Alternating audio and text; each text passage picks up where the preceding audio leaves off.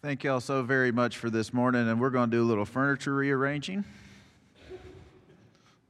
So if you're looking for your stuff, Ashley, it will be somewhere up here. Let's put this one over here, and this one over here. Anyways, maybe I won't knock it over. I did find out last week that this isn't a magical microphone after all. I thought it'd make my voice pretty, but apparently my voice is still my voice. So you're just going to be stuck with it. I tried. What can I say? I tried. so today we're going to start in a little mini series through the book of James. Uh, if you don't know where James is at, you may have to consult your uh, table of contents in the front of your Bible, but it's a little small epistle towards the end of the New Testament. James is an interesting little book, mainly because it has uh, an aura of controversy around it. It actually almost didn't make the cut as being a book of the Bible. There was a lot of reasons behind it. Uh, over the years, it has been abused, it has been misused, it has been misunderstood, it has been applied to the prosperity gospel, it's been applied to the verse of the prosperity gospel, it's been used over here, over there, a little bit everywhere. So, what about this book makes it so controversial? Well, some of it is in its simplicity.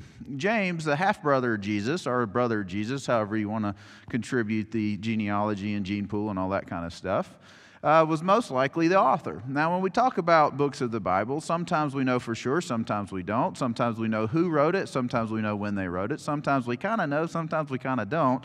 Well, this is one of those books. The author identifies himself as James. It could be James, the brother Jesus. That's what most people think. Tradition tells us that. Could be another James that ro- rose to prominence in uh, the early church.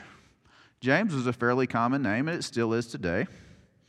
Uh, it just could have been somebody who thought James was a cool person, so they wrote crediting him by writing in his name. That was kind of a uh, way to cite a paper in antiquity.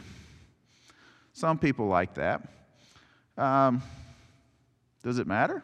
Well, yeah, it kind of helps you put yourself in the position. I tend to lean that it was James, the brother of Jesus, the traditional view of this book. So, when did he write it? Well, it depends. Do you think James was writing against the theology of Paul, of this kind of faith without works kind of thing? Was this kind of against Paul? Well, maybe. But if you don't think it was against Paul and it rose up independently, it could have been one of the earliest books of the New Testament. So, what do we do with it? Well, you read it and you try to put it into practice. James, the brother of Jesus, grew up with Jesus. Father Joseph Carpenter, so they probably worked in carpentry together. All right, so have you ever been on a job site working with people, blue collar trade? Raise your hand. How, how many guys have worked job sites? So we got some in the back, we got some over there. I mean, even farmers kind of do this. You know, your farm hands, you're working with the sweat of your brow, your muscles in this. Um, do you just do your work all day and never carry on a conversation? No. You know, we have a president that says, oh, that's locker room talk, referring to the kind of talk that happens in some of these situations. I've never really been on a job site that talks leaned towards that direction. Maybe I was just kind of weird and my brothers were weird and that kind of stuff. But when I sweated and worked with my brothers, we'd end up into some kind of politics, religion, and these odd little conversations on a construction site. Now, most of you probably will think that maybe he's unique, but no, it's not. I've been on different construction sites walking in, and philosophy, meaning of life, these kind of conversations come up. As strange as it may be, um, when you're working, you start talking. And when you know people, you kind of get into these strange little deep conversations about different topics. So I kind of tend to think Jesus and James, as they were growing up working on the co- uh, contractor site, commercial, you know, these kind of things, building houses and, and buildings and this kind of stuff, they, they at time started talking about what they knew. They knew the Old Testament scripture. They would talk about Proverbs and these kind of things book of Deuteronomy, one of Jesus' favorite that he liked to quote. But we know that James, this Jewish almost scholar, wrote a book that is steeped in the Old Testament, in the book of Proverbs. but is also steeped in the Jesus tradition. What am I talking about, the Jesus tradition? I'm talking about what Jesus taught, namely the Sermon of the Mount. That's kind of a core of Jesus' teaching. Not necessarily what all he did, but the teachings. Now, if you read Jesus' work, his teachings, he leans on the Torah. He comes to kind of correct the misunderstandings of the Torah, to fulfill the law. And so we are going to look at part of the first chapter. The first chapter introduces a lot of topics, but we're going to narrow in on verse 22 in chapter 1 and we're going to look at this little section.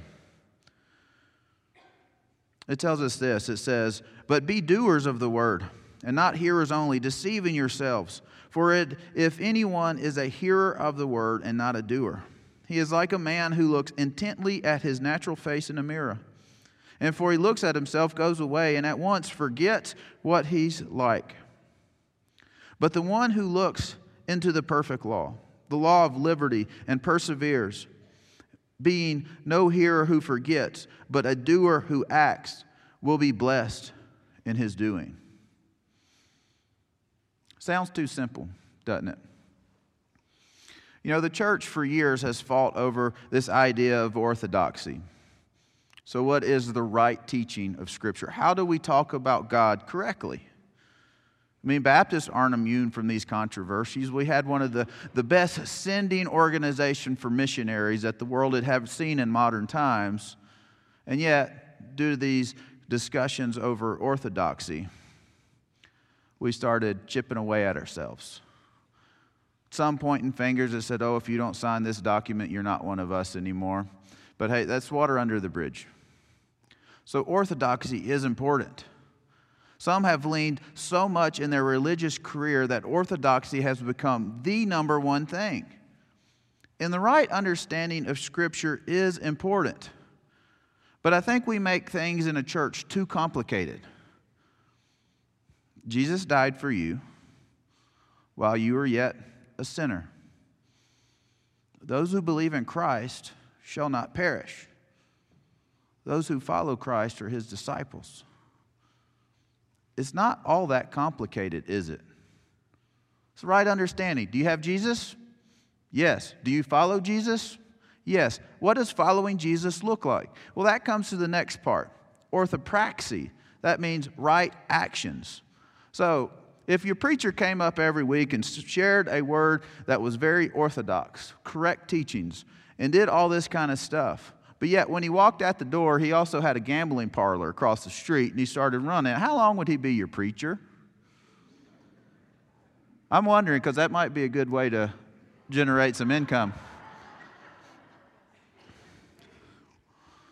But I mean, we expect our leaders to not only understand the teachings of Scripture, but also live in a way that mirrors that image. And so when we look at this book, five chapters long, it is one of those books that is not hard to understand. In the words of Mark Twain, it's not the verses of Scripture that I don't understand that bother me, it's the ones that I do. And what he meant by this is the parts of Scripture that are hard to grasp and do. If you have a little bit extra, the book of James says, give it to those who don't. That's a simple equation. If you have extra resources, share them with someone who doesn't. But yet, in reality, it's really hard. And so, for this early church, this uh, tr- tribes of the dispersion, or the tribes scattered among the nations, as the opening lines say, James is writing a pastoral letter to encourage them, to encourage them to live in a life worthy of Christ. And so during this time period, roughly at any point, 10% of the population was experiencing extreme poverty or sickness. Now, this was the kind of poverty that if someone didn't give you a loaf of bread, you were going to literally starve to death. Poverty. Not, oh, you'll be hungry that day, because they were already hungry. This was the kind of poverty where if there wasn't a generous donor, you were going to die. I don't know anyone in this country today that suffers from that kind of poverty. Now, there are those who suffer from mistakes that they have made and put themselves in this situation. It's like I was reading a Facebook post from a youth minister in our area, not ours, so I'm not going to put you in on this one. But another one. It says, Everything happens for a reason. It says, Sometimes that reason is you're stupid and make bad choices. That's simple logic. It's true. Everything does happen for a reason, and sometimes it's because you made the mistake. You have to own up to your mistakes that you've made. If bad things are happening to you, you need to sit back and reflect why are these bad things happening to you? Sometimes it is out of your hand. But if we are truly honest with ourselves, it's because we have made dumb decisions with our life choices. We've been given this perfect law of liberty, these words of Scripture. We have heard them taught. We know the right way to understand Scripture, but when it comes to our actions, we leave these doors and act like we've never heard it before. James says, You are like a person who once takes a selfie, looking on the internet, you do not recognize your own picture. He uses mirrors, but we have technology, right? So, who yet? Who among us, when we're looking through a photo album or a newspaper and see ourselves, don't recognize who we are? For this is what he says those who hear the perfect law, the law fulfilled in the words of Christ, the Christ, the perfecter of the law. It's not about doing to earn God's grace, but it is God's grace who gives you the right to do in God's way. Don't get it misunderstood because James is not contradicting Paul in any bit. But we want to hear what we want to hear. And if you hear that grace is a salvation free card, you know, it's like it gets me out of jail, those kind of things, if you played Monopoly, that all I have to do is, with my mouth, say the words, and it is true. But with your mouth saying the words becomes an action. It is in your actions that you become a follower. And as you are follow, you will grow into your salvation. And one point in the future, when you either cross over, when Christ returns and collects his bridegroom, or when you die and move to heaven, you will become perfected. But it is always about getting closer and closer to God's commands. It is about growing perfect in our knowledge. So I have to ask you what is the difference between wisdom and knowledge? Think about it. There are some really smart people. I have met people who've had multiple PhDs. They know a lot of things, a lot of facts about their particular field, but yet they live at home with their mama. Have you met any of these people? They know a lot of stuff, but they don't know what to do with that stuff. They don't know how to make a living and earn income. They don't know what to do with all this knowledge. Now, wisdom, on the other hand, is the ability to process this knowledge and make a difference. It could be that you find gainful employment and make an honest living. It could be simple, knowing the simple truths of the gospel and trying to live the best way you can. So there's many of us today who probably haven't read the, every single page or every single word of the Bible. Even though we are Baptists, we are people of the book, and we pride ourselves on knowing the Bible and its teachings. There's probably some of us who don't know it as we should. I'd encourage you to learn a little more. But it's not about the parts you have not learned yet, it's the parts that you do know that should give you problems. Because the fact is, the gospel was for us while we were still sinners if you have found Jesus Christ to be your Lord and Savior, it clearly says you need to share that gospel message with others. How do we share that message? By our speech. But did you know our actions speak a lot louder than our words? James will later say, If someone comes to you in need, and you pray for them and wish them well, but yet you never take care of your need, you have missed the point. So it's not a part, the parts of Scripture that we don't understand that give us problems. but it is the parts that we do and we don't do them. I challenge you this week over spring break. Most of you say, Well, I don't have spring break. Well, it's still spring break, so that's going to be my challenge nonetheless. Read this little book. It's one of those that it doesn't have these giant theological issues to concern yourself with. They're there and you can dwell on them and you could write books and novels and all that people have. But it's one of these books that we read and it's pretty plain. You know, you always want to tell the preacher, just give it to me straight. This book will. It will talk about favoritism. It talks about speaking in love, serving the poor, being wholly devoted to God, not just on Sundays or Wednesday nights or when you see another church member in the store, but about your whole life being devoted to Christ. It's about how do we respond when we are suffering, when we're sick, when we face oppression. What does faith really look like?